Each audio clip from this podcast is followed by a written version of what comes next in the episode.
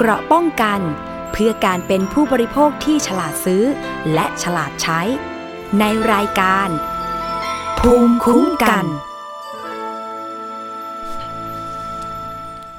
สวัสดีครับ ยินดีต้อนรับคุณผู้ฟังทุกท่านนะครับ เข้าสู่รายการภูมิคุ้มกันครับ รายการเพื่อผู้บริโภคนะครับที่จะนำเสนอสาระความรู้ให้ท่านนะครับ เพื่อเป็นแนวทางในการซื้อสินค้าและบริการครับจะได้ไม่ประสบปัญหานะครับ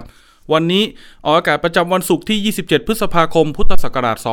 2565 ครับคุณผู้ฟัง พบกับผมประพาสเลิศวิไลดำเนินรายการนะครับ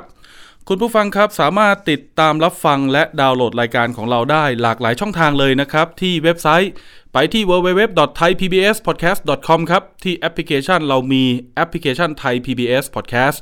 ในส่วนช่องทาง Facebook นะครับที่ใช้งานกันเยอะก็จะไปที่แฟนเพจครับไทย PBS Podcast แล้วก็มีให้ติดตามนะครับทางสถานีวิทยุที่ดาวน์โหลดรายการของเราไปร่วมออกอากาศนะครับก็เป็นภาคีเครือข่ายของไทย PBS นั่นเอง คุณผู้ฟังครับ โอ้โห ในช่วงสัปดาห์ที่ผ่านมานี้นะครับก็เป็นสัปดาห์ ใกล้สิ้นเดือนนะครับก็หลากหลายท่านนะครับช่วงนี้โควิด -19 เริ่มซาลงแล้วนะครับก็มีมาตรการที่ผ่อนคลายขึ้นนะครับในช่วงเดือนหน้าอาจจะมีข่าวดีครับในเรื่องของการที่จะปลดล็อกนะครับในการที่จะบังคับให้ใส่หน้ากากอนามัยนะครับ เดี๋ยวรอดูนะครับรอคำสั่งรอประกาศจากทางสบคแต่ ในข่าวดีก็มีข่าวร้ายอยู่เหมือนกันนะครับ เพราะว่าช่วงนี้สถานการณ์โรคระบาดนั้นมีโรคใหม่เกิดขึ้นมานั่นคือฝีดาดลิงนะครับ ช่วงนี้ก็ระบาดกันอยู่ในหลายประเทศนะครับ แล้วก็องค์การอนามัยโลกก็มีคำสั่งนะครับให้เฝ้าระวังและจับตาเป็นพิเศษ ตรงนี้ต้องติดตามครับว่ามันจะมีการระบาดเข้ามาในฝากฝั่งของเอเชียหรือเปล่า เมื่อวานนี้ผมลองอ่านข้อมูลดูแล้ว เริ่มมีมาแล้วนะครับที่ UAE นะครับฉะนั้นเนี่ยต้องติดตามอย่างใกล้ชิดเลยครับว่าประเทศไทยของเรานั้นจะได้รับผลกระทบจากโรคระบาดใหม่นี้หรือไม่นะครับทั้งนี้ทั้งนั้นยังต้องรักษาสุขภาพนะครับ แล้วก็พยายามล้างมือครับ แล้วก็รับประทานอาหารที่ปรุงสุกนะครับ ร้อนแล้วก็สะอาดนะครับ คุณผู้ฟังจะได้สุขภาพร่างกายแข็งแรงนะครับ วันนี้ผมมีประเด็นร้อนในโซเชียลมีเดียครับคุณผู้ฟังมีครอบครัวหนึ่งนะครับที่จังหวัดฉะเชิงเซาครับเขาไปโพสต์ในกลุ่มนะครับกลุ่มผู้ใช้งานรถของยี่ห้อหนึ่งครับคุณผู้ฟัง เขาบอกว่าเขาอยู่ที่จังหวัดฉะเชิงเซาครับ ไปทำสัญญาเช่าซื้อรถยนต์นะป้ายแดงเลย จากโชว์รูมรถยนต์แห่งหนึ่ง ซึ่งปกติแล้วซื้อรถใหม่นะครับ ระหว่างรอจดทะเบียนเนี่ยทางศูนย์ก็จะให้ป้ายแดงเรามาติดรถไว้ใช้งานก่อนใช่ไหมครับ คราวนี้เนี่ยเขาก็ได้ป้ายแดงมาติดรถครับ แล้วก็ได้ขับรถคันนี้แหละครับ ไปธุระที่ต่างจังหวัดครับ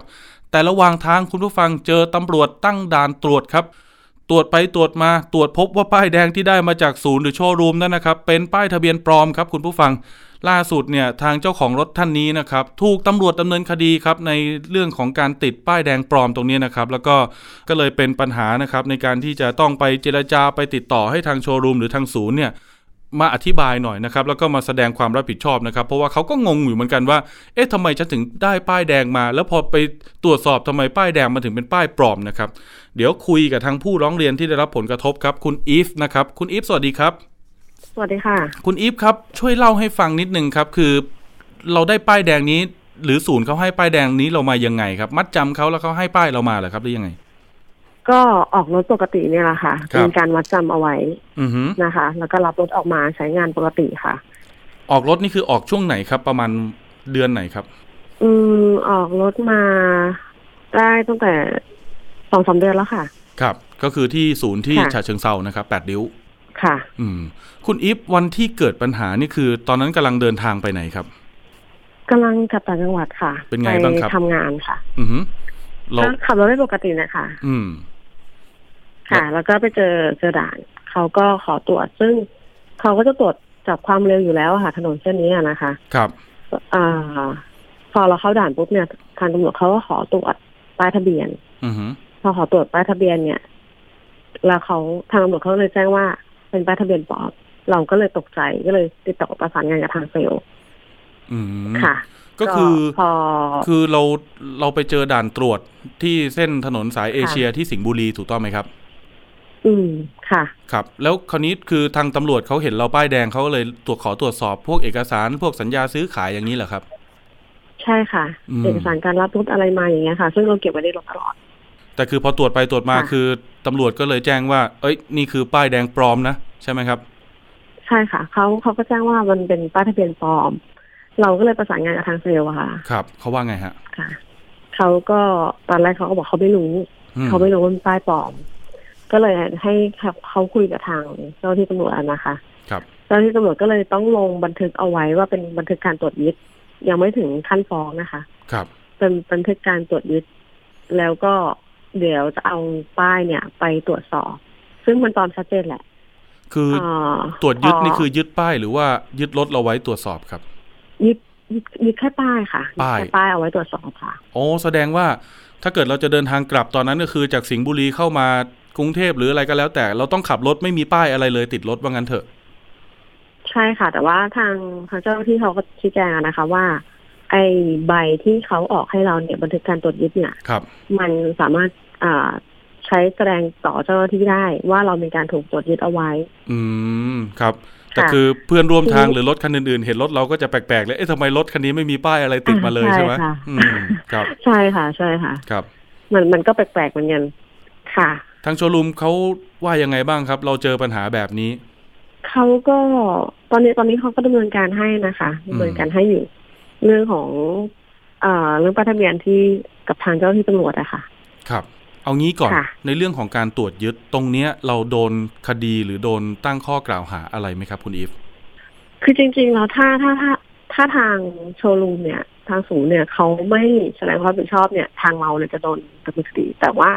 ทางเจ้าหน้าที่ตำรวจเนี่ยเขาก็แจ้งเราค่ะว่าเราเป็นผู้บริโภค ซึ่งเราไม่ได้มีเจตนาในการที่จะใช้ป้ายปลอม อืม นะคะครับก็เขาก็จะทำเรื่องตรวจสอบแล้วก็เอ่อยื่นฟ้องไปทางเจ้าของศูนย์อ๋อไปทางศูนย์ ซึ่งเราเองเนี่ย ก็จะต้องมีส่วนในในการดำเนินคดีตรงนี้ด้วย อ่า เพราะว่าคือเราได้รับผลกระทบใช่ไหมครับ ใช่ค่ะ ใช่ค่ะ คุณอีฟตอนแรกเห็นว่าตำรวจเนี่ยไม่ได้ตั้งข้อกล่าวหา หรือจะดำเนินคดีกับทางโชว์รูม แต่ตอนแรกนี่คือจะจะดำเนินคดีเราเลยเหรอฮะ ก็ไม่ไม่ค่ะ ไม่ ไม่ใช่อย่างนั้นค่ะ อืมคคืรับอทางตำรวจเนี่ยเขาชี้แจงให้นะคะ ว่าครับ เราเนี่ยไม่ได้มีเจตนา อืมไม่ได้มีเจตนาในการที่จะใช้ป้ายแดงปลอม ครับ ก็เพราะว่าเรามีใบยืนยันว่าเราเอามีการรับรถมาจากทางโชว์รูม แล้วก็มีการวางมัดจำอะไรเรียบร้อยแล้ว ครับ เขาก็เลยบอกว่า เดี๋ยวเขาเอาไปตรวจสอบเพื่อที่ดำเนินการฟ้องฟ้องร้องต่อ ซึ่งมันเป็นคดีอาญา ใช่ ส่วนทางเราเนี่ย ก็เหมือนกับว่าจะต้องเป็นส่วนหนึ่งในนั้นแหละ ในการชี้แจงต่อต่อศาลอีกทีหนึ่งค่ะ ก็เหมือนเป็นผู้ให้ผู้ให้ข้อมูลเป็นพยานอะไรอย่างเงี้ยเนาะอ่าใช่ประมาณนั้นค่ะอืมประมาณนั้น เห็นคุณอีฟเล่าว่าตอนแรกติดต่อเซลล์เซลล์บอกไม่รู้เรื่อง ใช่ค่ะ แล้วตอนหลังเขาว่าไงเขาฮะปฏิเสธเขาปฏิเสธมาว่าเอาเขาไม่รู้เขาไม่รู้จริงๆว่าเป็นป้ายปลอมอ่าฮะเราก็เลยบอกว่าคุณทำงานตรงนี้คุณไม่รู้ได้ยังไง คุณต้องรู้สิอืมซึ่งจริงๆอะ มันคือเขามีเจตนาแหละ ที่จะปิดบัง ครับ โดยการปฏิเสธมาก่อนทำไมเราถึงรู้ว่าเขาจะอืมมีเจตนาที่ปิดบังเราครับ ซึ่งก็เขามาสารภาพทีหลังอะแต่แต่คือคนน้องคนที่ปล่อยรถเนี่ย น้องคนที่ปล่อยรถเนี่ยครับล่าสุดเขาบอกเขาไม่รู้จริงๆแต่ว่าข้างด้านในอะเขารู้ก็แต่คือเขาด้วยความที่ป้ายแดงมันออกไม่ทันนะคะครับ ป้ายแดงมันออกไม่ทันในกับปริมาณของการออกรถของผู้บริโภค เขาก็เลยมีความจำเป็นที่ต้องเอาป้ายอันเนี้ยมาสวมให้ลูกค้าโดยที่ไม่ได้บอกไม่ได้แจ้งอืมันเป็นผลกระทบกับเราไงคะ ซึ่งมันมันมีเคสมันมีเคสที่ได้พูดคุยกันอะนะคะ อันนี้เล่าได้ใช่ไหมคะเราได้ครับ มันมีเคสที่ได้พูดคุยกันเนี่ย คือเขาเนี่ยถูกดำเนินคดีเหมือนกัน แต่ว่าก็อยู่ในขั้นของพยานแต่ว่ามันเสียเวลาตรงที่ว่าเขาถูกจับแล้วก็เสียเวลาทั้งวันตั้งแต่เจ็ดโมงเช้าอะอืมเย็นๆนะคะอืมแล้วทางศูนย์ไม่รับผิดชอบ อันนี้คือศูนย์อื่นนะคะ ครับ เขาไม่รับผิดชอบทีนี้ก็เขาต้องจ่ายเงินประกันตัวเองออกมา เป็นจำนวนเงินห้าหมื่นบาท คืออีกเคสหนึ่งนี่ก็คือเป็นศูนย์อื่น แต่ยี่ห้อเดียวกันถูกต้องไหมครับค่ายรถเดียวอ่ากันใช่ค่ะแบรนด์เดียวกันอืมใช่ค่ะแบรนด์เดียวกัน โอ้มันก็น่าแปลกๆก็เลนะยใช่ทีนี้ที่โชคโชคดีที่ทางยิปเนี่ยไม่ไม่โดนถึงขั้นนั้นไงค่ะ ครับแต่รู้สึกว่ามันมันเป็นผลกระทบสำหรับ คนอื่น ๆด้วย ที่แบบถ้าต้องเจอเคสหรือกรณีแบบนี้แล้วไม่ทราบจะต้องทำยังไงใช่มัก็แล้วจริงๆมันมันไม่ควรจะเกิดขึ้นนะเนาะใช่ตอนแรกผมผมผมเห็นโพสต์คุณอีฟในใน Facebook นี่คือผม งงมากเลยครับ ตกใจนะครับ คุณผู้ฟังว่าค่ะเอ๊ะมันเกิดเรื่องแบบนี้ขึ้นได้ยังไงไอ้อย่างสมมุติว่าถ้าเกิดเป็นเราอย่างเงี้ยอย่างสมมติผมลงพื้นที่ไปทำข่าวนัดหมายอ่าท่านผู้ว่าท่านผู้การจังหวัดไว้อย่างเงี้ยจะไปสัมภาษณ์กันเงี้ยแล้วเจอว่ารถที่ค่ะเราเอาไปนี่คือเป็นป้ายแดงปลอมนี่คือถูกถูกตำรวจจับไว้แล้วก็นู่นนี่นั่นไว้อย่างเงี้ยเสียงานเสียการนะครับ บางคนเนี่ยมีธุระใช่ปะปังค่ะต้องไปมันทำเสียเวลาธุระเนาะอธิบายให้ใช่คุณผู้ค่ะฟังฟังอย่างนี้ใช่ครับ ป้ายแดงเนี่ยอ่าในทางกฎหมายเนี่ยเขาหมายถึงอะไร ผมมีคำนิยามมาให้ เขาบอกว่าเป็นป้ายทะเบียนที่กรมการขนส่งทางบกครับออกให้กับตัวแทนบริษัทผู้จำหน่ายรถนะครับที่ได้รับอนุญาตครับให้ใช้ติดรถเพื่อนำไปส่งให้ลูกค้า หรือนำรถไปซ่อมแซมนะครับแล้วก็อ่าเอาไปติดรถเนี่ยระหว่างรอจดทะเบียนก็ได้นะครับโดยอนุโลมให้ใช้ระหว่างดำเนินการเนี่ยไม่เกิน 30 วันนับจากวันรับรถ การใช้ป้ายแดงเนี่ยปกติเขาจะมีสมุดคู่มือประจำรถคุณอีฟมีไหมครับไม่ได้มาค่ะ อ่า นะครับ โดยสมุดคู่มือประจำรถเนี่ยกรมการขนส่งบอกว่าจะอนุโลมให้ใช้คู่กับป้ายแดงเนี่ยเป็นการชั่วคราวก็คือ 30 วันนั่นแหละนะครับ หากเจ้าของรถนำป้ายแดงไปใช้เกินกว่าที่กฎหมายกำหนดเนี่ยนะครับ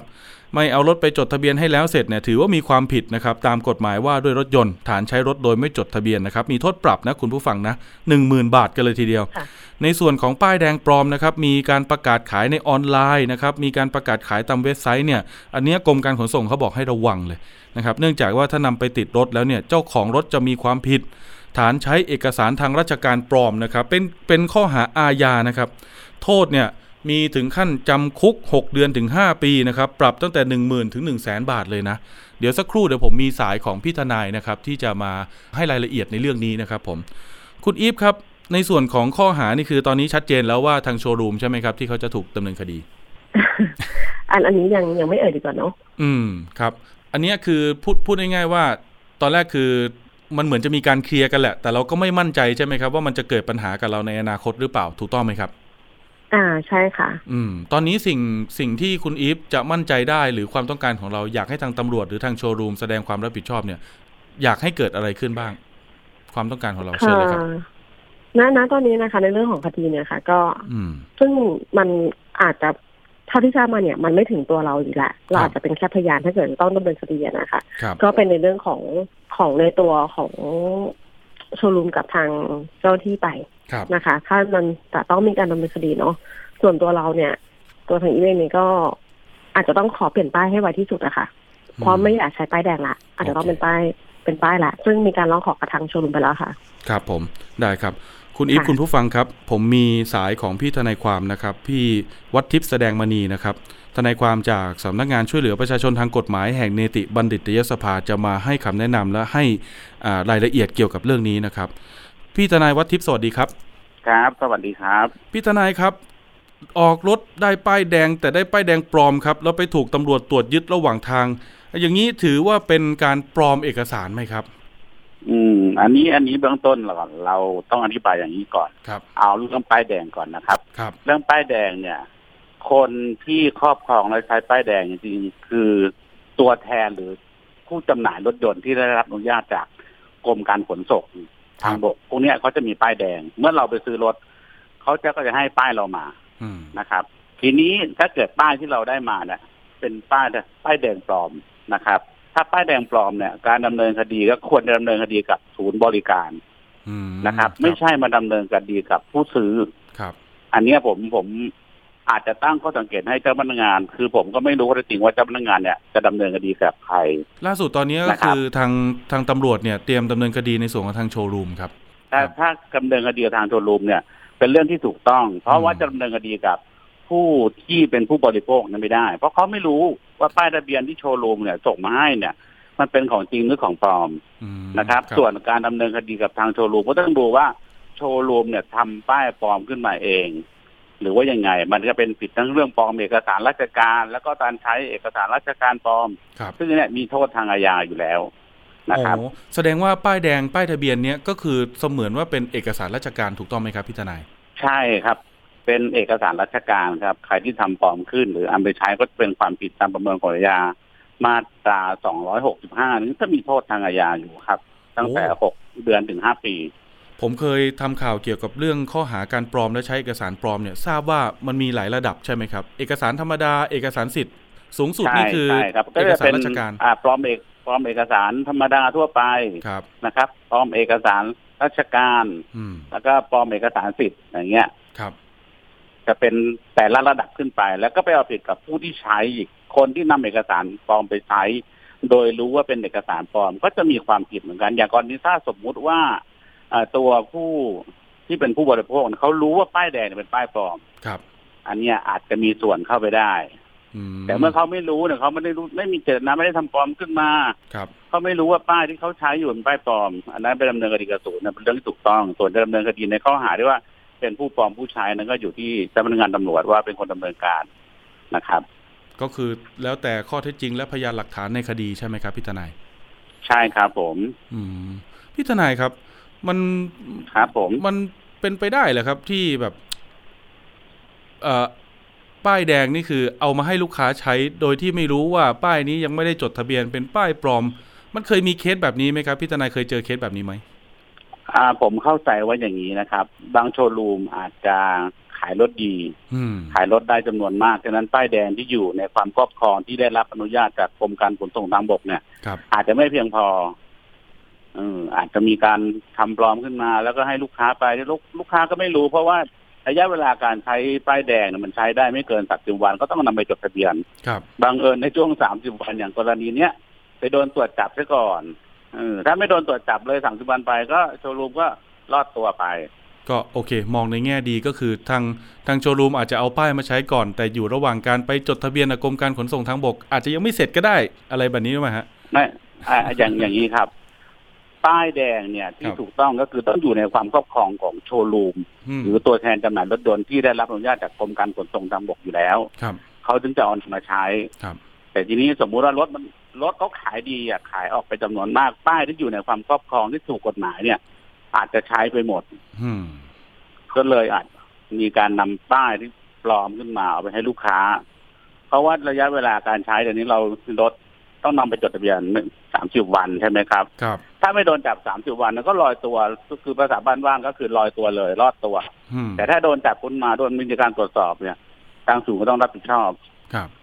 อืมนะครับ จริง ๆ อันเนี้ยผมว่าทางศูนย์หรือตัวผู้ประกอบการน่ะควรต้องรับผิดชอบในเรื่องของค่าใช้จ่ายอะไรค่าเสียเวลาของผู้บริโภคด้วย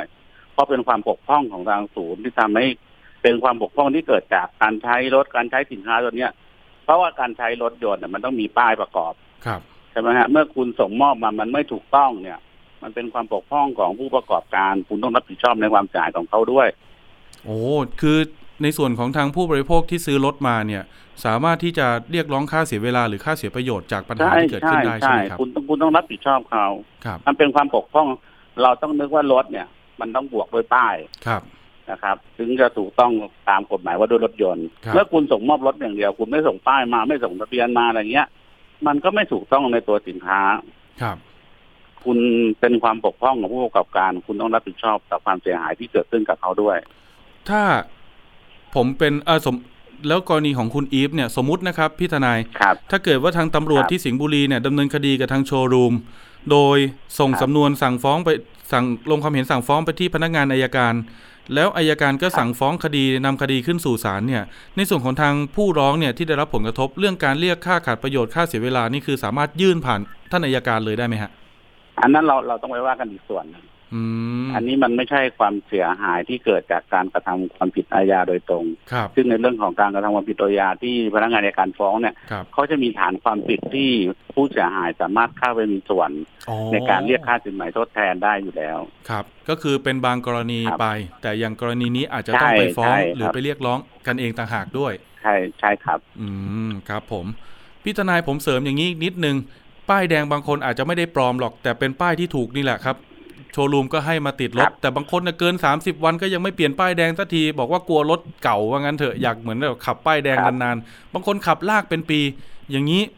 ครับมีคำแนะนำหรือมีคำเตือนยังไงบ้างไหมครับพี่ทนายอืมคือถ้าว่ากันตามกฎหมายเลยนะครับป้ายแดงเนี่ยก็ถือเป็นป้ายชั่วคราวที่กรมการขนส่งทางบกเนี่ย อนุโลมให้ใช้ได้ไม่เกินสามสิบวันนับตั้งแต่วันที่เรารับรถอืมหลังจากนั้นเนี่ย เราต้องเอารถไปจดทะเบียนครับนะครับ ถ้าเราเกิดเราใช้เกินสามสิบวัน ไม่นำรถไปจดทะเบียนเหมือนสมัยแรกๆนะครับที่ว่าโอ้โหแต่ละคนเออลากจดกันมายาวนานครับนะครับ อันเนี้ยการการการที่เราใช้เกินอย่างเงี้ยมันจะมีโทษด้วยนะครับ จะเป็นโทษปรับตามกฎหมายว่าด้วยรถยนต์เนี่ย เป็นโทษปรับไม่เกินหนึ่งหมื่นบาท นะครับตรงนี้ก็ต้องระมัดระวังนะครับ ท่านไหนที่อ่าติดป้ายแดงนานๆนะครับ เกิน 30 วันแล้วอันนี้แนะนำเลยครับ ไปจดทะเบียนไปติดป้ายขาวป้ายดำอะไรต่างๆ ให้มันถูคกรับต้องนะครับจะเดี๋ยวได้เดี๋ยวไม่มีนี้ปัญกรมหากรมการขนส่งทางบกเขาค่อนข้างเข้มงวดค่อนข้างที่จะใช้มาตรการทางกฎหมายในการบังคับตัวเนี้ยเคร่งครัดขึ้นครับอืมนะครับ ก็อาจจะโดนปรับได้ตามกฎหมายรถยนต์เนี่ยก็ไม่เกินหนึ่งหมื่นบาท สอบถามคุณอีฟนิดหนึ่งคุณอีฟครับปัญหาที่เกิดขึ้นเนี่ยอาจจะทำให้เราเสียเวลาที่จะต้องไปทำธุระไปทำงานอย่างเงี้ย เรามีการจะเรียกร้อง ในส่วนของค่าขาดประโยชน์ค่าเสียเวลาตรงนี้ไหมครับ จากทางโชว์รูมเขาเขาก็มีการเสนอการเยียวยามานะคะ ตอนนี้ก็อืมกำลังคุยคุยกันอยู่อะค่ะ แต่ครับว่าก็ไม่ได้เรียกร้องอะไรเขามากมายหรอกค่ะ ก็คือถ้าถ้ามันไม่ได้เป็นปัญหามากมาย เราก็ไม่อยากจะไปวุ่นวายอะไรมากว่างั้นเถอะ ใช่ค่ะ แต่ก็จริง ๆ ก็อยากไว้ให้เป็นอุทาหรณ์นะคะว่าอืม สำหรับคนที่ออกรถครั้งแรกแล้วไม่รู้อะค่ะ ว่าป้ายมันเป็นแบบไหนจะต้องไปเจออะไรจะต้องทำยังไงบ้างค่ะโอเคส่วนส่วนการเรียกร้องนี่ผมเห็นด้วยกัก็บคือ เชิญพี่ทนายก่อนแล้วกันครับค่ะอะโอเคอ้าวผมผมเห็นด้วยกับตัวผู้เสียหายนะครับครับเนี่ยโชว์รูมเนี่ย ตัวบริษัทที่จำหน่ายรถยนต์เนี่ยปกพร่องมากเลยเนี่ย แล้วมันเกิดความเสียหายกับผู้บริโภคเนี่ยครับคุณเอาป้ายทะเบียนปลอมมาให้เขาเนี่ยเขาไม่รู้แล้วเขาใช้ไปอย่างเงี้ยครับ มันเกิดปัญหาขึ้นมาแม้กระทั่งรถหายอะไรเงี้ยเป็นสิ่งที่ตามได้ยากมาก อืม มันตรวจสอบค่ะได้ได้ค่อนข้างยากอะฮะ เนี่ยการการชดใช้การเยียวยาเขาผมว่าโชว์รูมก็ก็ทำถูกต้องนะในส่วนเนี้ยนะครับครับก็ต้องต้องว่ากันไปตามสมควรเนาะคุณยิ้มเนาะค่ะโอเคแต่แต่ส่วนที่หนูเรียกที่ขอเขาไปนั้นก็ไม่ได้มากมายหรอกค่ะเอาจริงๆแล้วว่าเขาสามารถทำได้อยู่แล้ว แต่ว่ารอเขารอว่าเขาจะทำได้หรือเปล่าจะทำให้หรือเปล่าแค่นั้นเองค่ะอืม คือรอดูรอดูค่ะความจริงใจจากเขาเผลอๆเนี่ยเอาจริงๆนะใช่ค่ะผู้ร้องเรียนบางท่านนะคุณผู้ฟัง แสดงความจริงใจในการที่จะ action แก้ไขปัญหาให้เขานะ บางครั้งเนี่ยตอนแรกเขาอาจจะมีการเรียกอ่าค่าเสียเวลาค่าขาดประโยชน์นะ แต่ถ้าเกิดว่าทำอย่างเต็มที่แล้วแสดงความจริงใจให้เขาเห็นนะครับ บางคนเนี่ยเขาไม่เรียกเลยก็มีนะ คือเรื่องแบบเนี้ยนะครับ มันอยู่ที่การแสดงความจริงใจในการแก้ไขปัญหากัน เดี๋ยวไงเดี๋ยวติดตามนะครับ เพราะว่าอาตอนนี้ยังตกลงกันไม่แล้วเสร็จ ถ้าเกิดทางโชว์รูมไม่ดำเนินการรับผิดชอบอย่างไรคุณอีฟติดต่อมาแจ้งทีมข่าวเพิ่มเติมได้เลยนะ ได้ค่ะ ขอบคุณนะคะ ขอบคุณครับ วันนี้ขอบคุณคุณอีฟนะครับ ผู้ได้รับผลกระทบนะครับ แล้วก็ในส่วนของอาพี่วัดทิพย์แสดงมณีนะครับทนายความจากสชนนะครับ แห่งนิติบัณฑิตยสภานะครับ คุณผู้ฟังขอบคุณครับพี่ทนายขอบคุณคุณอีฟครับ ครับครับยินดีครับค่ะยินดีครับสวัสดีสวัสครัดีบครับสวัสดีค่ะครับ นี่แหละครับ คุณผู้ฟังไม่น่าเชื่อนะครับ ซื้อรถได้ป้ายแดงมาเนี่ยไป ติดไปใช้ได้ป้ายแดงปลอมนะครับ โอ้โห เป็นปัญหากันได้จริง ๆ นะครับ ต้องระมัดระวังนะครับ เดี๋ยวนี้สอบถามกันให้ละเอียดนะครับ จะได้ไม่ประสบปัญหาอย่างคุณอีฟนะครับเผื่อท่านต้องรีบไปธุระป่าปังนะครับ มีค่าเสียเวลาเสียเงินทองครับคุณผู้ฟังครับ ประเด็นถัดมาคุณผู้ฟังช่วงนี้ยังคงเดือดไม่แลเออคือดุเดือดมากเลยนะครับ เกี่ยวกับเรื่องนี้คือ ประกันโควิด -19 ของสินมั่นคงครับ ล่าสุดเนี่ยทางบริษัทนะครับเขาเตรียมที่จะยื่นนะครับยื่นแล้วแหละนะครับแผนฟื้นฟูกิจการต่อสารล้มละลายกลาง เนื่องจากก่อนหน้านี้ทางบริษัทนะครับได้รับอนุมัติจากคอปพอครับให้ฟื้นฟูกิจการได้ แล้วก็ไปยื่นต่อศาลในขณะผู้เอาประกันภัยโควิด -19 ครับเขาบอกว่าเขาไม่เห็นด้วยครับคุณผู้ฟัง ให้ไม่เห็นด้วยเพราะว่ากระบวนการฟื้นฟูกิจการนั้นอาจจะทำให้เขาเนี่ยไปทวงเงินบริษัทไม่ได้นะครับและอาจจะมีกระบวนการที่ล่าช้าเป็นปีนะครับกว่าจะได้เงิน เขามองว่าถ้าทำแบบนี้เนี่ยเลิกประกอบกิจการ แล้วให้พวกเขาไปเบิกเงินจากกองทุนประกันวินาศภัยซะดีกว่า ผู้เอาประกันภัยโควิด -19 ของสินมั่นคงเขาแสดงความเห็นว่าอย่างนั้น เดี๋ยวติดตามรายละเอียดจากรายงานแล้วกลับมาคุยกันครับ เหตุการณ์ของผู้ขอเคลมประกันภัยเกิดขึ้นหลายครั้งที่บริเวณหน้าอาคารสำนักงานใหญ่ ของบริษัทสินมั่นคงประกันภัย ที่ผู้ขอเคลมประกัน มักจะไปรวมตัวเพื่อยื่นเอกสาร และทวงถามความชัดเจน วันเวลาที่จะได้รับเงิน ย้อนกลับไปก่อนหน้านี้วันที่ 17 พฤษภาคมที่ผ่านมา บริษัทได้ติดประกาศ ยื่นคำร้อง ขอฟื้นฟูกิจการ ต่อสารล้มละลายกลาง แต่ในประกาศได้ระบุเพิ่มเติมว่า เจ้าหนี้มีสิทธิ์คัดค้านคำร้องขอฟื้นฟูกิจการได้ทำให้วันที่ 23 พฤษภาคม กลุ่มผู้ขอเคลมประกัน ออกมาแสดงจุดยืนไม่เห็นด้วยกับบริษัท ที่ยื่นขอฟื้นฟูกิจการ ด้วยการรวมตัวที่ศาลล้มละลายกลางถนนแจ้งวัฒนะกรุงเทพมหานคร ขณะที่ศาลล้มละลายกลางได้กำหนดวันนัดไต่สวนคำร้อง ขอฟื้นฟูกิจการของบริษัทสินมั่นคงประกันภัย ในวันที่ 15 สิงหาคมนี้ เพื่อที่จะพิจารณาว่า จะมีคำสั่งให้ฟื้นฟูกิจการหรือไม่ ข้อมูลที่ผ่านมาบริษัทสินมั่นคงประกันภัยจ่ายสินไหมโควิด -19 ให้กับผู้ขอเคลมประกันไปแล้ว 11,875 ล้านบาท โดยอ้างว่านำเงินจากกำไรสะสม ทั้งหมดมาจ่ายให้ แต่เมื่อมีการระบาดของสายพันธุ์โอมิครอนทำให้การติดเชื้อและการขอเคลมประกันมีจำนวนมากทำให้มียอดคงค้างประมาณ 350,000 รายการ คิดเป็นค่าสินไหมประมาณ 30,000 ล้านบาท เมื่อนับรวมสินไหมโควิด -19 ที่จ่ายไปแล้วทั้งหมด จะเท่ากับ 41,875 ล้านบาท คิดเป็นการจ่ายสินไหมที่สูงถึง 63 เท่าของเบี้ยประกันภัย หรือ 6,300เปอร์เซ็นต์และสูงกว่าการจ่ายสินไหมประเภทอื่น ๆ ที่ไม่ใช่โควิด -19 ถึงเกือบ 100 เท่าต้องเรียนกับคุณผู้ฟังอย่างนี้ครับว่า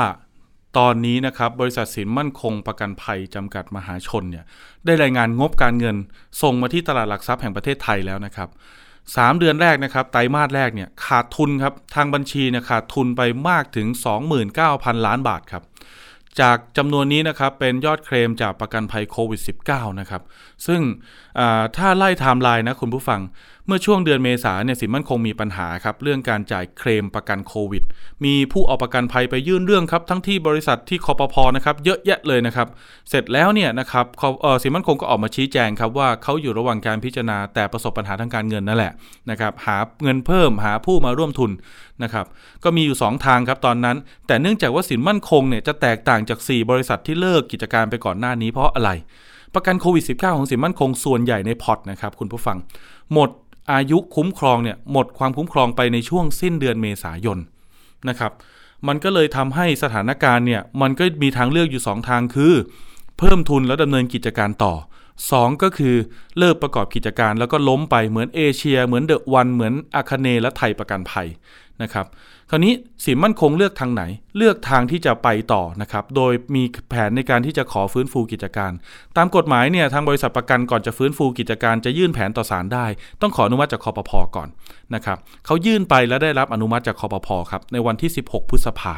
ผมไล่ไทม์ไลน์ให้ฟังอย่างนี้ว่า วันที่ 17เนี่ยพฤษภาวันรุ่งขึ้นเลยครับสินมั่นคงยื่นแผนยื่นคำร้องขอฟื้นฟูกิจการต่อศาลเลยนะครับ ศาลเนี่ยมีคำสั่งรับคำร้องครับแล้วก็มีการกำหนดวันพิจารณานะครับแล้วก็ทำให้สินมั่นคงเนี่ยอยู่ในสถานะของการพักชำระหนี้นะครับมีคำสั่งออกมาเมื่อ 18 พฤษภา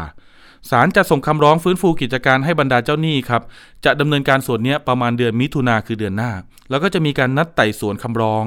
จะมีการพิจารณาว่าจะมีคำสั่งให้ฟื้นฟู หรือตั้งผู้ทำแผนอย่างไรนะครับ อันนี้กระบวนการทั้งหมดจะเกิดขึ้นเนี่ยคาดว่าประมาณเดือนมิถุนากรกฎามี มีการประกาศคำสั่งเนี่ยคาดว่าน่าจะอยู่ในช่วงพฤศจิกา ในส่วนของเจ้าหนี้เนี่ยที่จะต้องยื่นคำร้องขอรับชำระหนี้ต่อเจ้าพนักงานพิทักษ์ทรัพย์เนี่ยคาดว่าจะอยู่ในช่วงธันวาปลายปีนะครับแล้วก็กระบวนการอื่น ๆ ที่เหลือหลังจากนี้นะครับไปจนถึงขบวนการสุดท้ายเลยนะครับที่ผู้บริหารแผนจะเข้ามาดำเนินการฟื้นฟูกิจการเนี่ยคาดว่าจะเป็นไปตั้งแต่กรกฎาปี 66 ก็คือปีหน้า เห็นไทม์ไลน์ไหมครับคุณผู้ฟัง ว่าผู้เอาประกันภัยเนี่ยอาจจะต้องรอกันหลายเดือน รอกันเป็นปีนะครับ ปีกว่าเลยแหละนะครับ เดี๋ยวเราสอบถามความเห็นนะครับ จากผู้ได้รับผลกระทบนะครับ คุณนนท์สวัสดีครับ สวัสดีครับ คุณนนท์ครับเป็นไงครับ สิมมั่นคงยื่นฟื้นฟูกิจการศาลรับคำร้องไปแล้ว เรามีความเห็นเกี่ยวกับกรณีนี้ว่าอย่างไงบ้าง คือเมื่อวันพุธผมนะฮะได้ดูสัมภาษณ์จากคอปพอนะครับ มองว่าคืออย่างที่พิธีกรถามนะครับครับว่า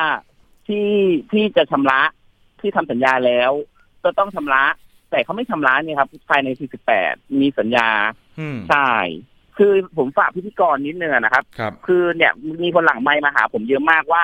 แล้วคนที่ได้สัญญาแล้วเขาไม่จ่ายอะครับเขาหยุดจ่ายเลยอืมแต่คอปพอยังขัดแย้งกันอยู่นะครับ วันนั้นผมฟังสัมภาษณ์ว่าต้องจ่ายก่อนที่จะมีคำร้องมานึกไหมครับคำร้องที่ศาลให้คำร้องมาครับเราต้องจ่ายก่อน คือก่อน18อะต้องจ่ายให้จ่ายอะครับ ก็คือว่าอ่าฮะอ่าแต่เขาก็ยังไม่ได้จ่ายนะครับ ผู้เอาประกันภัยคนไหนที่ทำสัญญาตกลงกับข้อเสนอกับสินมั่นคงก่อน 18 พฤษภาเนี่ย อันเนี้ยคือทางคอปพเขาบอกครับว่าจะต้องจ่ายถูกต้องไหมครับ ใช่ผม คือเหมือนมันเหมือนย้อนแย้งกันนะครับ แต่ครับของสินมั่นคงเขาบอกหยุดทุกกรณีเลย แต่ผมก็ยังมองว่าคอปพเข้าใจอะไรผิดหรือเปล่าครับอืมเขาหยุด เขาคือเขาไม่จ่ายที่มีสัญญาเขาก็ไม่จ่ายนะครับ ครับ คืออย่างนี้ครับคุณผู้ฟังอือฮึผมอธิบายก่อน ก่อนบริษัทประกันจะยื่นแผนฟื้นฟูกิจการต่อศาลได้เนี่ยต้องได้รับอนุมัติจากคอปพในฐานะนายทะเบียนครับคอปพเนี่ยในวันพุธที่ผ่านมาโดยคุณอดิศรพิพัฒน์วรพงศ์นะครับผู้ช่วยเลขาธิการสายกฎหมายและคดีนะครับแล้วก็อีกท่านหนึ่งคืออาคุณโสรัตน์แลกสกุลชัย ผู้ช่วยเลขาธิการสายคุ้มครองสิทธิประโยชน์ของคอปพเลยนะครับทั้งสองท่านเนี่ยชี้แจงว่าอ่า สินมั่นคงยื่นแผนมาเนี่ยก่อนที่คอปพจะอนุมัติคือ เขาเสนอมาว่าเขาจะจ่ายเงินให้กับผู้เอาประกันภัยที่ทำสัญญาไว้ก่อนหน้านี้ คือพูดง่ายๆว่าถึงแม้จะยื่นสารไปแล้วอยู่ในสถานะพักชำระหนี้เนี่ยแต่เขาก็จะดำเนินการตามสัญญาให้ พอเขาเสนอมาอย่างเงี้ยคอปพอก็เลยอนุมัติให้ แต่สิ่งที่คุณนนท์บอกคือว่าเขาไม่ได้ทำอย่างนั้นถูกต้องไหมครับถูกต้องครับ คือสมมติว่าคนไปเซ็นสัญญาวันที่ห้าเนี่ยครัจบริงๆอะเจ็ดวันทำการเนี่ยต้องได้แล้วก่อนสิบแปดแล้ว แต่เขาก็ยื้อคือยื้อเขาเหมือนเขารู้ว่า สิบแปดเนี่ยเขาต้องได้รับคำร้องจากศาลแล้วเขาเลยไม่จ่ายมาก่อนเลยเขาก็ยื้อยื้อยื้อยื้อให้ไปตามอะครับเขาก็ไม่จ่ายครับอ๋อแสดงว่าคือคุณนนท์ตั้งข้อสังเกตว่าเขาน่าจะพูดกับคอปพอไปงั้นๆแหละ เพราะเดี๋ยวยื่นสารแล้วใช่สารรับคือฉันก็อยู่ในสถานะใช่ครับพักชำระหนี้พวกคุณก็มาทวงหนี้ฉันใช่ไม่ได้ใช่ครับ คือผมฝากข้อความถึงท่านเลขาคอปพหรือว่าท่านผู้ช่วยนิดนึงนะครับครับคือการที่คุณเรียกอ่าสินมั่นคงไปสอบถามอะนะครับ ครับคือมันเหมือนสร้างภาพภาพลักษณ์ให้ดูดีอะนะครับ คุณลองเอาผู้ช่วยหรือเอาพนักงานของคอปพครับคอปพอะนะครับ ไปถามประชาชนโดยแท้จริงดีกว่าไหมครับ ว่ามันเกิดอะไรขึ้นมคือถ้าคุณเรียกสินมั่นคงไปถามเนี่ย มันได้คำตอบที่สวยหรูอยู่แล้วครับครับ ไม่ว่าที่ไหนถูกไหมครับครับคืออยากให้คอปพลงพื้นที่ถามประชาชนดีกว่าไหมครับว่า มันเกิดอะไรขึ้นมก่อนที่จะได้รับคำร้องอืมครับนะครับ ผมว่ามันจะมันจะมันจะดีกว่า คุณจะได้ข้อมูลที่ชัดชัดเจนของประชาชนที่ถือกรมธรรม์เลยครับ แต่ถ้าคุณเรียกสินมั่นคงไปสอบถามนะครับ ใครจะว่าตัวเองผิดล่ะครับ พี่อืมจริงไหมครับ ครับ ใครจะว่าตัวเองไม่ถูกล่ะครับ คืออมอยากให้ท่านเลขาธิการคอปพอะครับ ส่งลูกน้องลงพื้นที่อะครับ ดูข้อเที่จริงว่ามันเกิดอะไรขึ้นครับเขาจ่ายอย่างที่เขาไปเขาไปบอกคอปพที่จะ ให้ยื่นต่อศาลจริงหรือเปล่า เนี่ยผมติดประเด็นนี้ประเด็นเดียวครับ ตั้งแต่ 18 พฤษภาจนถึงปัจจุบันนี่คือ 27 พฤษภา เรามีการอัปเดตกันไหมครับ ว่ามีใครได้รับเงินจากสินมั่นคงหรือเปล่าตามที่อ๋อทำสัญญากันไว้ หยุดหยุดจ่ายหมดเลยครับ ไม่มีใครไม่ไม่มีเลยครับ ไม่มีกำหนดครับอ้าวหยุดจ่ายเลยอครัย่าบงนี้ก็ตั้งข้อไม่มีสังใครเกตได้ครับได้ว่าไอ้สิ่งที่เขาพูดกับคอปพอนี่คือเหมือนพูดไปเฉยๆไปงั้นแหละเพื่อให้คอปพออนุมัติใช่แล้ว คือแล้วคนสมมติว่าสามสิบเปอร์เซ็นคนได้หนึ่งแสนสามสิบเปอร์เซ็นใช่ไหมครับครับ คือสามหมื่นงวดแรก แล้วงวดสองอะสมมติแต่ผมงวดสองเนี่ย จะได้วันที่ห้าเนี่ยครับ ครับ ผมจะได้ไหมครับ อืม คือกลุ่มแรกก็ยังไม่ได้เลคืยอใช่ใช่กลุ่มแรกยังไม่ได้เลยแล้วเนี่ยงวดที่สองวันที่เนี่ยผมได้ผมได้เงินสามหมื่นแรกอะครับ วันครับที่ห้าพฤษพฤษภาที่ผ่านมา คือครับผมไปจี้นะไปจี้ตามทุกวันนะครับ ผมถึงได้ อืมอ่าฮะ แต่เนี่ย รอบที่สองผมจะได้วันที่ห้ามิถุนาครับ ก้อนก้อนที่สองหนึ่งหมื่นบาท ผมรอดูว่าเงินจะเข้าไหมผมว่าไม่เข้าอะครับ แต่คอปพบอกว่าถ้าจ่ายถ้ามีการจ่ายก่อนสิบแปดต้องเขาต้องจ่าย ผมครับฟังวันที่วันพุธที่ผ่านมานะครับ ที่เชิญมาทางรายการนะครับ ครับ แต่ผมยังย้อนแย้งว่าเขาจะจ่ายไหมครับ แล้วก็ใช่มันมันก็เกิดคำถามนะว่า แล้วใครจะบัง ถ้าเกิดเขาไม่จ่ายแล้วใครจะไปบังคับให้เขาจ่ายได้ เพราะเขาอยู่ในสถานะของการฟื้นฟูกิจการใช่ถูไหมกครับต้องคือจริง ๆ อะ ผมอยากทราบผมก็ไม่ได้รู้กฎหมายนะครับ อยากครับทราบว่ากฎหมายมีผลย้อนหลังนะครับ คือเราเราการที่เรามีสัญญาก่อนล่วงหน้าแล้วคือมันน่าจะหลังสิบแปดไหมอะคืออมคนที่มีสัญญาก่อนแล้วนัดจ่ายวันไหน มันน่าจะจ่ายไหมครับ ในความหมายอะครับครับ คืออย่างนี้ควบควบรวมไปหมดประชาชนเนี่ยครับ ที่เดือนกุมภามีนาที่จะได้เงินนะครับ คือเขาโยนไปเรื่อยๆเลย มันก็ไม่ได้เงินนะครับ เพราะว่าสินเขาบอกว่าจ่ายจ่ายจ่าย แต่ไม่ได้จ่ายนะครับลองถาสิมนประชาชนได้เลย ผมเข้าใจสถาคืนเขาการณ์แหละยื้อเวลาให้ถึงวันที่สิบแปดนะครับ ผมได้รับข้อมูลชี้แจง เห็นข้อมูลจากสินมั่นคงอยู่เหมือนกันเขาบอกว่าอยู่ระหว่างเติมเงินอะนะครับ หาทุนเพิ่ม แสดงว่าตอนเนี้ยมันบ่งบอกแล้วว่าเงินไม่พอจ่าย คราวนี้ถ้าใช่ครับสินมั่นคงเสนอว่า ถ้าผมไม่จ่ายเป็นเงิน แต่ให้เป็นหุ้นของบริษัทเอาไหมครับ เออคือ ขอให้เสนอมาก่อนครับ ครับอ่าฮะใช่ คือคุณจริง ๆ อะ คุณน่าน่าจะประกาศเป็นทางการเลย ไม่ใช่ตอบในเฟซเฟซบุ๊กคุณแถลงการณ์ออกมาอย่างชัดเจนเลยว่า ผู้ถือครองประกันที่เคลมประกันโควิด เนี่ย เราจะให้อย่างนั้นอย่างนี้คุณอ่าชี้แจงเลยครับ ประชาชนยอมรับฟังครับ เพราะว่าก่อนหน้านี้คุณผู้ฟังสินมั่นคงเขาออกมาบอกครับว่าท่านไหนที่รับเป็นเงินเนี่ย ก็ยินดีที่จะจ่าย แต่อาจจะได้รับแค่บางส่วนก่อน หรืออาจจะต้องรอไปก่อนนะครับแต่ท่านไหนที่พร้อมทำสัญญาและรับเป็นหุ้นเนี่ยนะครับก็เป็นอีกทางเลือกหนึ่งที่ทางบริษัทเขาจะอ่าพูดง่ายๆว่าจ่ายเป็นหุ้นให้ประมาณเนี้ยแล้วฝ่าเออแล้วเขาก็บอกว่าเป็นการฝ่าฟันวิกฤตนี้ไปด้วยกันนะครับ คือผมมองว่างบดุลเขาตอนนี้เขาค้างผู้เอาประกันประมาณสามหมื่นกว่าล้าน ผมมองว่า ห้าปีถ้าเขาทำฟื้นฟูเนี่ยเขาก็ยังหารายได้ไม่ถึงสามหมื่นกว่าล้านเลยครับอืมเพราะงบดุลที่ผ่านมาเขาก็กำไรปีละไม่กี่ร้อยล้านเองเจ็ดแปดร้อยล้านครับเอาเจ็ดเอาสมมติว่าได้เจ็ดร้อยล้านคูณห้าปีได้ได้เท่าไหร่ครับ ก็ยังไม่ถึงสามหมื่นล้านนะครับอืมแล้วเขาจะเอาเงินไหนมาจ่ายอะครับ เพราะว่าแล้วหนึ่งอย่างความเชื่อมั่นเนี่ยครับครับ เราไม่มีความเชื่อมั่นแล้ว แล้วถามว่าเขาบอกว่าธุรกิจเขาจะไปต่อได้ ธุรกิจจะไปต่ออยังไงครับ เพราะว่าพี่น้องเรายังไม่ได้เงินเลย เราจะเชื่อมั่นเหรอครับ ในแบรนด์ของสินมั่นคง ถูกไหมครับคำยืนยันผมว่าจากนายทะเบียนคือคอปพก็ก็ไม่ทำให้เรามั่นใจขึ้นเหรอครับ ไม่ครับเขาอืมเขาก็ยังตอบย้อนเนี่ยคือเข้าใจความหมายครับ ข้อกฎหมายกับข้อถูกใจของประชาชนมันต่างนะครับ เข้าใจยึดข้อกฎหมายครับ แต่ทำยังไงให้ประชาชนได้ถูกใจด้วยล่ะครับ อืมคือจริง ๆ อะเขาจ่ายสามหมื่นก่อน ทุกคนเนี่ยก็ยังจะโอเคกว่านะครับ แล้วคุณค่อยตามกฎหมายตามพื้นปูจ่ายสามสิบเปอร์เซ็นของการเอาประกัน ให้ให้ค่าผลตรวจเขาเนี่ยบางค่าตรวจเอกชนนะครับสามพันห้านะครับ พร้อมใบรับรองแพทย์นะครับอืมบางคนไปกู้มานะครับ คนบางคนหาเช้ากินข้ามเงินสามพันเงินร้อยบาทของแต่ละคนไม่เท่ากันนะครับ ดังนั้นการที่ไปตรวจผลตรวจเนี่ยจากห้องแลบเนี่ยสามพันห้าร้อยเนี่ยเข้าใจบางคนเขาเก็บตั้งหลายเดือนนะครับ คุณนนท์ครับเขากู้ยืมมานะครับ ในกลุ่มเราเนี่ยจะยื่นคัดค้านแผนฟื้นฟูต่อศาลไหมครับ มีอ่ามียื่นตั้งแต่วันที่ยี่สิบสามนะครับทยอยไปวันที่ยี่สามมีสองร้อยกว่าคนครับอืมณตอนนี้ก็ทยอยไปอยู่เรื่อยๆอะครับ ครับ จนถึงก่อนก่อนไต่สวนสามวันครับ คือวันนี้ไปเรื่อยจนถึงสิบก่อนจะถึงสิบห้าสิงหาครับ ครับก็สามวันคือไปได้ตลอดไม่ต้อง คือศาลนะเขาให้คำแนะนำดีนะครับ แล้วก็บอกว่าอย่ามาอ่ามันเป็นโควิด ก็ทยอยกันมามาไม่ต้องครับมาพร้อมกันอะไรอย่างเงี้ยครับ คือมีเวลาอยู่ครับ อันนี้ก็ต้องติดตามนะคุณผู้ฟังนะว่าสินมั่นคงเนี่ยเขาจะจ่ายให้กับผู้เอาประกันภัยที่ทำสัญญาตกลงกับเขาก่อนวันที่ 18 พฤษภาเนี่ยชุดก่อนหน้าเนี้ยนะครับเขาจะจ่ายตามที่เขาบอกกับคอปพอไหมแต่คอปพอก็ยืนยันคือหนักแน่นนะครับ บอกว่าผมยังไงเขาก็ต้องจ่ายครับ ไม่งั้นสิ่งที่ผมอนุมัติไปนั่นคือเขาไม่ปฏิบัติตามข้อเสนอที่เสนอต่อต่อผมนะครับ แต่ มันก็ย้อนแย้งนะครับ เพราะว่าสถานะการฟื้นฟูกิจการเนี่ยถ้าเกิดว่ามันผ่านกระบวนการการพิจารณาของศาลไปแล้วเนี่ยนะครับเขาจะได้รับการคุ้มครองเจ้าหนี้จะไปทวงไม่ได้นะครับ ตรงนี้ต้องติดตาม คุณนนท์เดี๋ยวประมาณสักต้นเดือนมิถุนาหรือกลางเดือนเดี๋ยวเรามาอัปเดตกันอีกทีดีไหมครับ ได้ครับขอบนะคุณครับครับขอบคุณมากครับผม นะครับก็เป็นกำลังใจครับให้นะครับครับสำหรับพี่ๆผู้เอาประกันภัยนะครับ เดือดร้อนจริงๆครับคุณผู้ฟังครับหลายบริษัทแล้วนะครับที่ล้มไปนะครับ แต่สินมั่นคงเนี่ยก็เป็นรายล่าสุดนะครับที่มีปัญหา ยังไม่ล้มครับแต่หาทางรอดอยู่นะครับ ไม่รู้ว่าจะ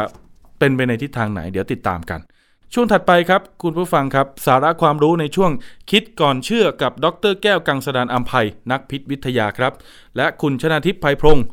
วันนี้มาในชื่อตอนควรซื้อกิ่งตอนทุเรียนไร้หนามมาปลูกดีหรือไม่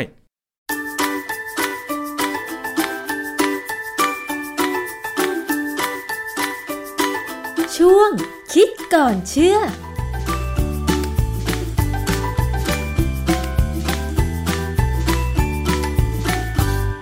บกันในช่วงคิดก่อนเชื่อกับ ดรแก้วกังสดานนภัย นักพิษวิทยากับดิฉันชนาทิพไพรพงศ์นะคะ วันนี้เราจะมาคุยกันเกี่ยวกับเรื่องของทุเรียนค่ะ เป็นราชาผลไม้ที่หลาย ๆ คนชอบรวมทั้งดิฉันด้วยนะคะ มันมีข่าว ล่าสุดเนี่ยที่บอกว่ามีทุเรียนไร้หนาม ซึ่งจริง ๆ แล้วเนี่ยไม่ได้เกิดขึ้นเฉพาะที่จังหวัดจันทบุรีในปี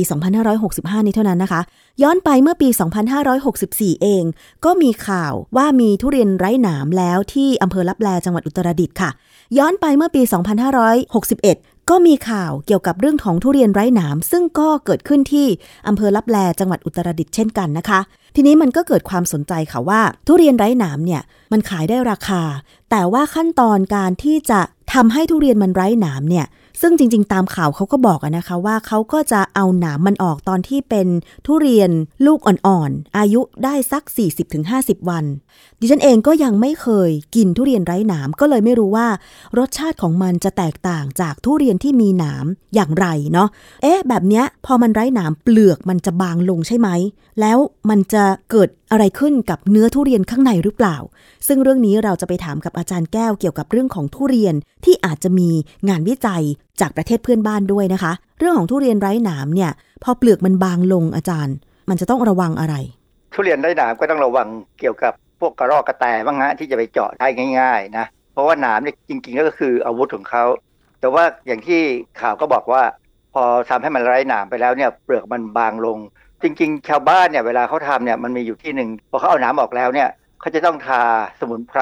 กับปูนแดง เข้าใจว่าคงจะไปไล่พวกเพลียพวกอะไรได้อะนะค่ะซึ่งอันนี้ก็เป็นภูมิปัญญาชาวบ้านอะแต่ว่ามันก็ออกไม่มากอะนะรสชาติก็คง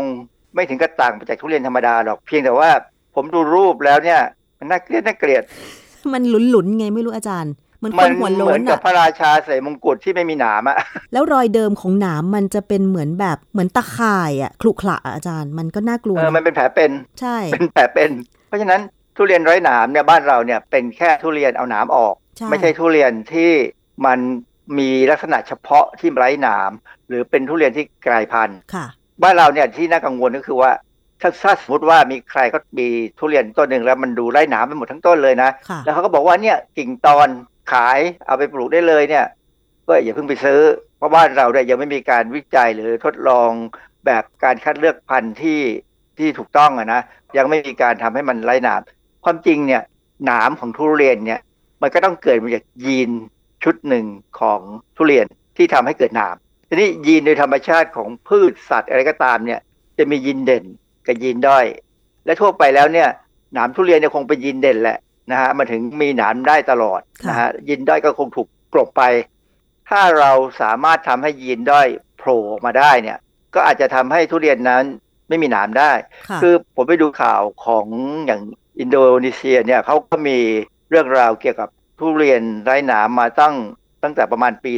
2007 เขาบอกว่ามีครอบครัวชาวอินโดนีเซียเนี่ยเขาพยายามอยู่นานประมาณ 12 ปี กับทุเรียน 50 ต้น คือผมก็ไม่ทราบว่าเขาทำยังไงกับต้นทุเรียนบ้างนะ เพราะว่าข่าวที่ไม่ยอมบอก แต่เขาได้ต้นหนึ่งเนี่ย ออกผลไร้หนามเลย คือไร้เองไม่ต้องไปเด็ดหนามออก อาจารย์ได้เห็นภาพไหมว่าตามข่าวเนี่ยคือมันไร้หนามแบบที่มันเป็นทุเรียนไร้หนามในเมืองไทยที่จันทบุรีหรืออุตรดิตถ์ไหมหรือว่ามันไม่มีหนามแหลมๆแต่เปลือกของมันยังคงมีสีเขียวอยู่ ไม่ใช่สีน้ำตาล เปลือกมันก็แปลกๆกันนะ มันก็ดูคล้ายๆกับของเรานะเพียงแต่ว่าไม่มีโคนหนามเลย เป็นเหมือนกับต้น อะไรสักอย่างลูกอะไรสักอย่างซึ่งร้อนๆอะ แล้วก็บุดๆเบี้ยวๆไม่สวยเหมือนทุเรียนอะค่ะคือมันมีพลูนะ แต่อ่าฮะไม่สวยนะฮะทีนี้ต้นหนึ่งที่เขาได้มาพิเศษเนี่ย จะติดผลได้แค่ประมาณร้อยละสองมันก็ธรรมชาติอะ มันทุเรียนปกติออกเยอะก็ต้องเด็ดทิ้งใช่ไหมฮะค่ะหน่วยงานราชการของเขาเนี่ยของอินโดเนี่ยก็เข้าไปช่วยเหลือ เก็บรวบรวมเมล็ดพันธุ์จากทุเรียนไร้หนามเนี่ยกว่า 23,000 เม็ดเมล็ดนะ แล้วก็ส่งไปเพาะตามจังหวัดต่างๆ เลย ปรากฏว่าล้มเหลวหมดทำไมคะไม่ขึ้นเลย มันหมายถึไม่งขึ้นมาเป็นทุเรียนไร้หนามอ๋อก็คือยังปลูกได้มันยืนต้นแต่ว่าผลของทุเรียนมันก็ไม่ใช่ทุเรียนไร้หนามใช่ไหมอาจารย์นะเป็นทุเรียนธรรมดา คือหน่วยงานพวกเนี้ยรวมถึงมหาวิทยาลัย University of Mataram แสดงว่าเขาทำทั้งระดับประเทศทั้งระดับมหาวิทยาลัยเขาทำมันจริงจังค่ะคือบ้านเราเนี่ยเข้าใจว่ายังไม่มีการทำเพราะว่ายังไม่มีข่าวว่าใครอยาก กินทุเรียนไร้หนาม มียกเว้นที่มีที่ประจวบเนี่ยที่เขาพ่อค้าเนี่ยเขาได้ทุเรียนออกมาแล้วเขาก็ตัดหนามทิ้งค่ะเพื่อใส่ถุงง่ายๆเขาบอกว่าคนที่มาซื้อเนี่ยจะได้เอากลับบ้านสบายๆ เพราะว่าทุเรียนเนี่ยเวลาใส่ถุงแล้วถ้าไปโดนหนามมันตามเขาก็เจ็บนะ ใช่ คือบางทีดิฉันปอกทุเรียนเนี่ยก็ต้องใส่ถุงมือหนาๆ แต่อาจารย์การที่พ่อค้าขายแบบเอาหนามมันออกเนี่ย ดิฉันนึกถึงเครื่องที่เอามาเกลา ลูกมะพร้าวอะค่ะอาจารย์ อันนี้ทำได้อ๋ไหมอครับ ก็คงพอทำได้นะค่ะใช้อีกหน่อยคงมีคนพัฒนา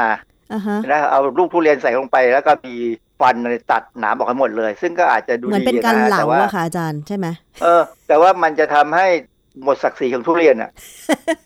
ทุเรียนนะยังไงมันคือต้องมันมีก็หเหมืนาอนมกับใช่ไหมอาจารย์ใช่มันต้องมีหนามมันถึงจะสวยมันถึงจะดูน่ากินอะนะค่ะเพราะนี่อีกประเทศหนึ่งที่มีทุเรียนไร้หนามก็คือฟิลิปปินส์ ผมดูข่าวเนี่ยเขาย้อนไปช่วง 1950 เขาบอกว่าที่ฟิลิปปินส์ก็มีทุเรียนไร้หนามเหมือนกัน แล้วประธานาธิบดีมาคาปากัลเนี่ย ซึ่งมาคาปากัลนี่เข้าใจว่าตอนเป็นประธานาธิบดีเนี่ยผมยังเด็กมากๆเลยนะเขาก็ได้ปลูกทุเรียนไร้หนามเนี่ยในปี 1964 ในทำเนียบประธานาธิบดีโชคไม่ดีมั้งปลูกทุเรียนรสชาติไม่ถูกปากคนฟิลิปปินส์มันก็เลยไม่ถูกใช่ทอดทิ้งพืชเศรษฐกิจไปแล้วก็ใช่ไหมตายไป มันก็เลยไม่กลายเป็นพืชเศรษฐกิจของฟิลิปปินส์ มันก็คงไม่อร่อยหรอกเพราะพันธุ์เขาคงไม่ดี เพราะว่าทุเรียนพันธุ์ที่อร่อยที่สุดเนี่ยมันอยู่เมืองไทย ดินและอากาศเนี่ยมันพอเหมาะทุเรียนเมืองนนท์ทุเรียนใช่ไหมอาจารย์เออทุเรียนเมืองนนท์แต่เขาบอกทุเรียนถ้าดีๆ ที่เอ่อยะลาก็มีนะที่อร่อยเบตงนะฮะเบตงพวกนั้นนะฮะคือเอาพันธุ์ที่อื่นไปปลูก แล้วมันคงไปชอบน้ำชอบดินอะไรก็ตามนะฮะมันมีประเด็นหนึ่งที่ว่าการที่มันไร้หนามเนี่ยมันเป็นการกลายพันธุ์ใช่ไหมใช่ไหมคะอาซึ่งจารย์ปรากฏว่าการที่เขาเอา เมล็ดเนี่ยไปปลูกใหม่เนี่ยแล้วมันขึ้นมาเป็นทุเรียนธรรมดาเนี่ยแสดงว่าไม่ใช่การกลายพันธุ์นะเป็นลักษณะด้อยที่แสดงออกมามากกว่า คือถ้าใครเคยเรียนหลักการของเบนเดล เกี่ยวกับการคัดเลือกพันธุ์เนี่ยนะฮะค่ะยีนทั่วไปเนี่ยมันจะมีลักษณะคือเด่นกับด้อย กับอีกอย่างหนึ่งก็คือ ไม่เด่นไม่ด้อยคือสู้กันได้ คืออย่างสมมติว่าเรามีดอกไม้สีชมพูกับสีขาวผสมกันเนี่ย ไม่ใช่สีชมพูสิต้องเป็นสีแดง สีแดงกับขาวเนี่ยปกติถ้าเป็นเด่นกับด้อยเนี่ยมันจะต้องได้แดงสามดอก แล้วก็ขาวหนึ่งดอก แต่ปรากฏว่าถ้าเป็นยีนที่ข่มกันไม่ลงเนี่ยมันจะกลายเป็นสีชมพูหมด กรณีของทุเรียนไร้หนามเนี่ยเข้าใจว่ามันเป็นลักษณะเด่นกับด้อยคือเด่นคือมีหนามกับด้อยไม่มีหนาม แล้วบังเอิญการผสมเกสรของเขาเนี่ยเป็นการผสมแบบเซลล์ธรรมดาเนี่ยได้เป็นลักษณะเด่นออกมาทั้งสองของโครโมโซม คือในการผสมพันธุ์เนี่ยมันต้องใช้โครโมโซมของทุเรียน เป็นโครโมโซมสองชุด ซึ่งชุดหนึ่งเนี่ยจะมีเด่นอีกชุดหนึ่งมีด้อย แต่คราวนี้บางครั้งเนี่ยด้อยมาอยู่ด้วยกันพอด้อยมาอยู่ด้วยกันเนี่ยก็สามารถที่จะออกมาเป็นทุเรียนที่ไร้หนามอ๋อนะแต่ไอ้โอกาสที่จะมีด้อยออกมาพร้อมๆกันเนี่ยยากมากค่ะลักษณะด้อยมักจะถูกกลบ แต่ว่าถ้ามีการผสมพันธุ์ซ้ำซากอยู่ในหมายความว่าเอาทุเรียนของต้นนั้นเนี่ยเอาดอกมาผสมกันในระหว่าง ในต้นเดียวกันเนี่ยไปเรื่อยๆเนี่ยที่เขาเรียกว่าผสม inbreeding เนี่ยไปเรื่อยๆ ก็อาจจะมีการแสดงให้เห็นอาการด้อยออกมาได้ ผมเคยทำการศึกษาในสัตว์ในแมลงหวีเนี่ยนะเออเราสามารถที่จะผสมแมลงหวีเนี่ยครอกเดียวกันหมายความว่ามาจากพ่อแม่เดียวกันเนี่ยซ้ำซ้ำซ้ำไกลประมาณ 20-30 ครั้งเนี่ยเราจะได้แมลงหวีที่มันมีลักษณะด้อยการผสมพันธุ์สัตว์ หรือว่าต้นไม้เนี่ยคือ การถ่ายทอดยีนหรือพันธุกรรมมันก็ใช้หลักการเดียวกันใช่ไหมอาจารย์ ถ้าธรรมชาติเนี่ยใช้หลักการเดียวกันนะฮะทำให้ถ้ามีการผสมแบบ inbreeding คือใช้จากต้นต่อเดียวกันเนี่ยซ้ำซากอยู่นั่นน่ะมันจะอ่อนแอลง การที่ทุเรียนไม่มีหนามแสดงว่าเขาอ่อนแอนะค่ะไม่ใช่ว่าเขาแข็งแรงขึ้นนะฮะอ๋อแต่ว่าอีกอย่างหนึ่งที่ทางวิทยาศาสตร์เขาทำก็คือ การใช้สารเคมีช่วยให้เกิดการกลายพันธุ์ อันเนี้ยเป็นเรื่องที่นักพฤกษศาสตร์ หรือนักการเกษตรต่างๆเนี่ย ควรจะน่าจะลองทำดู คือถ้าทำเนี่ยคงทำได้อือฮึแต่ว่ามันต้องอดทนนะมันไม่เหมือนพวก GMO ความจริงเนี่ยถ้าเขาศึกษาจนรู้ว่ายีนตรงไหนทำให้ทุเรียนมีหนามเนี่ยกระบวนการทาง GMO เป็นการเข้าไปตัดแต่งพันธุกรรมเนี่ยยิ่งปัจจุบันเนี่ยการตัดแต่งพันธุกรรมนี่ง่ายมากค่ะนะขอให้มีเงินมีห้องปฏิบัติการที่ดีเนี่ยเราสามารถทำได้ เพราะฉะนั้นถ้ามีแนวโน้มว่าคนต้องการกินทุเรียนไร้หนาม ซึ่งผมคิดว่าคงไม่มีหรอก เพราะว่ามันดูน่าเกลียดนะค่ะ ถ้ามีคนแนวโน้มว่าคนต้องการจริงๆอะคงมีคนทำแหละ ไม่ยากหรอกฮะ อาจารย์คะถ้าอย่างนั้นข่าวเรื่องของทุเรียนไร้หนามที่เกิดขึ้นในปัจจุบันนี้จนถึงปี 2565 เนี่ย ก็คือไม่ใช่ทุเรียนไร้หนามที่มาจากการปลูกจากพันธุ์ของมันจริง ๆ แต่เป็นการริดหนามของมันออกเท่านั้นเองใช่ไหมคะอาจารย์ เพราะฉะนั้นเนี่ยถ้าเกิดไปเจอการโฆษณาว่ามีกิ่งพันธุ์ทุเรียนไร้หนามอันนี้ก็คือยังไม่ควรซื้อไปปลูกใช่ไหมอาจารย์ คือมันเป็นน่าจะเป็นการหลอกลวงมากกว่านะค่ะบ้านเราเนี่ยการหลอกลวงแบบเนี้ยค่อนข้างเยอะ อันนี้เจ้าของสวนเขาก็เตือนนะอาจารย์ครับเจ้าของสวนที่จังหวัดจันทบุรีเขาบอกว่า ทุเรียนพันธุ์ไร้หนามไม่มีอยู่จริง และระวังจะถูกหลอกขายต้นพันธุ์ แต่ถ้าเกิดว่าอยากจะลองลองชิมทุเรียนไร้หนาม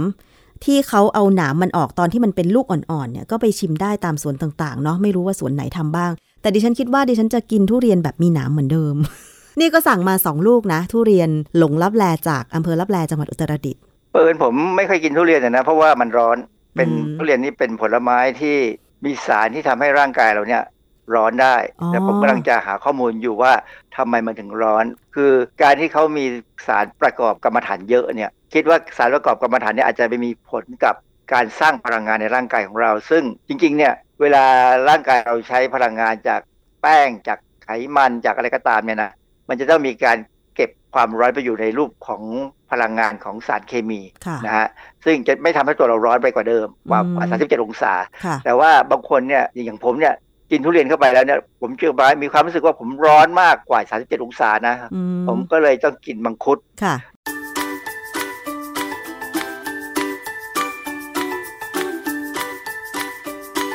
ช่วงคิดก่อนเชื่อ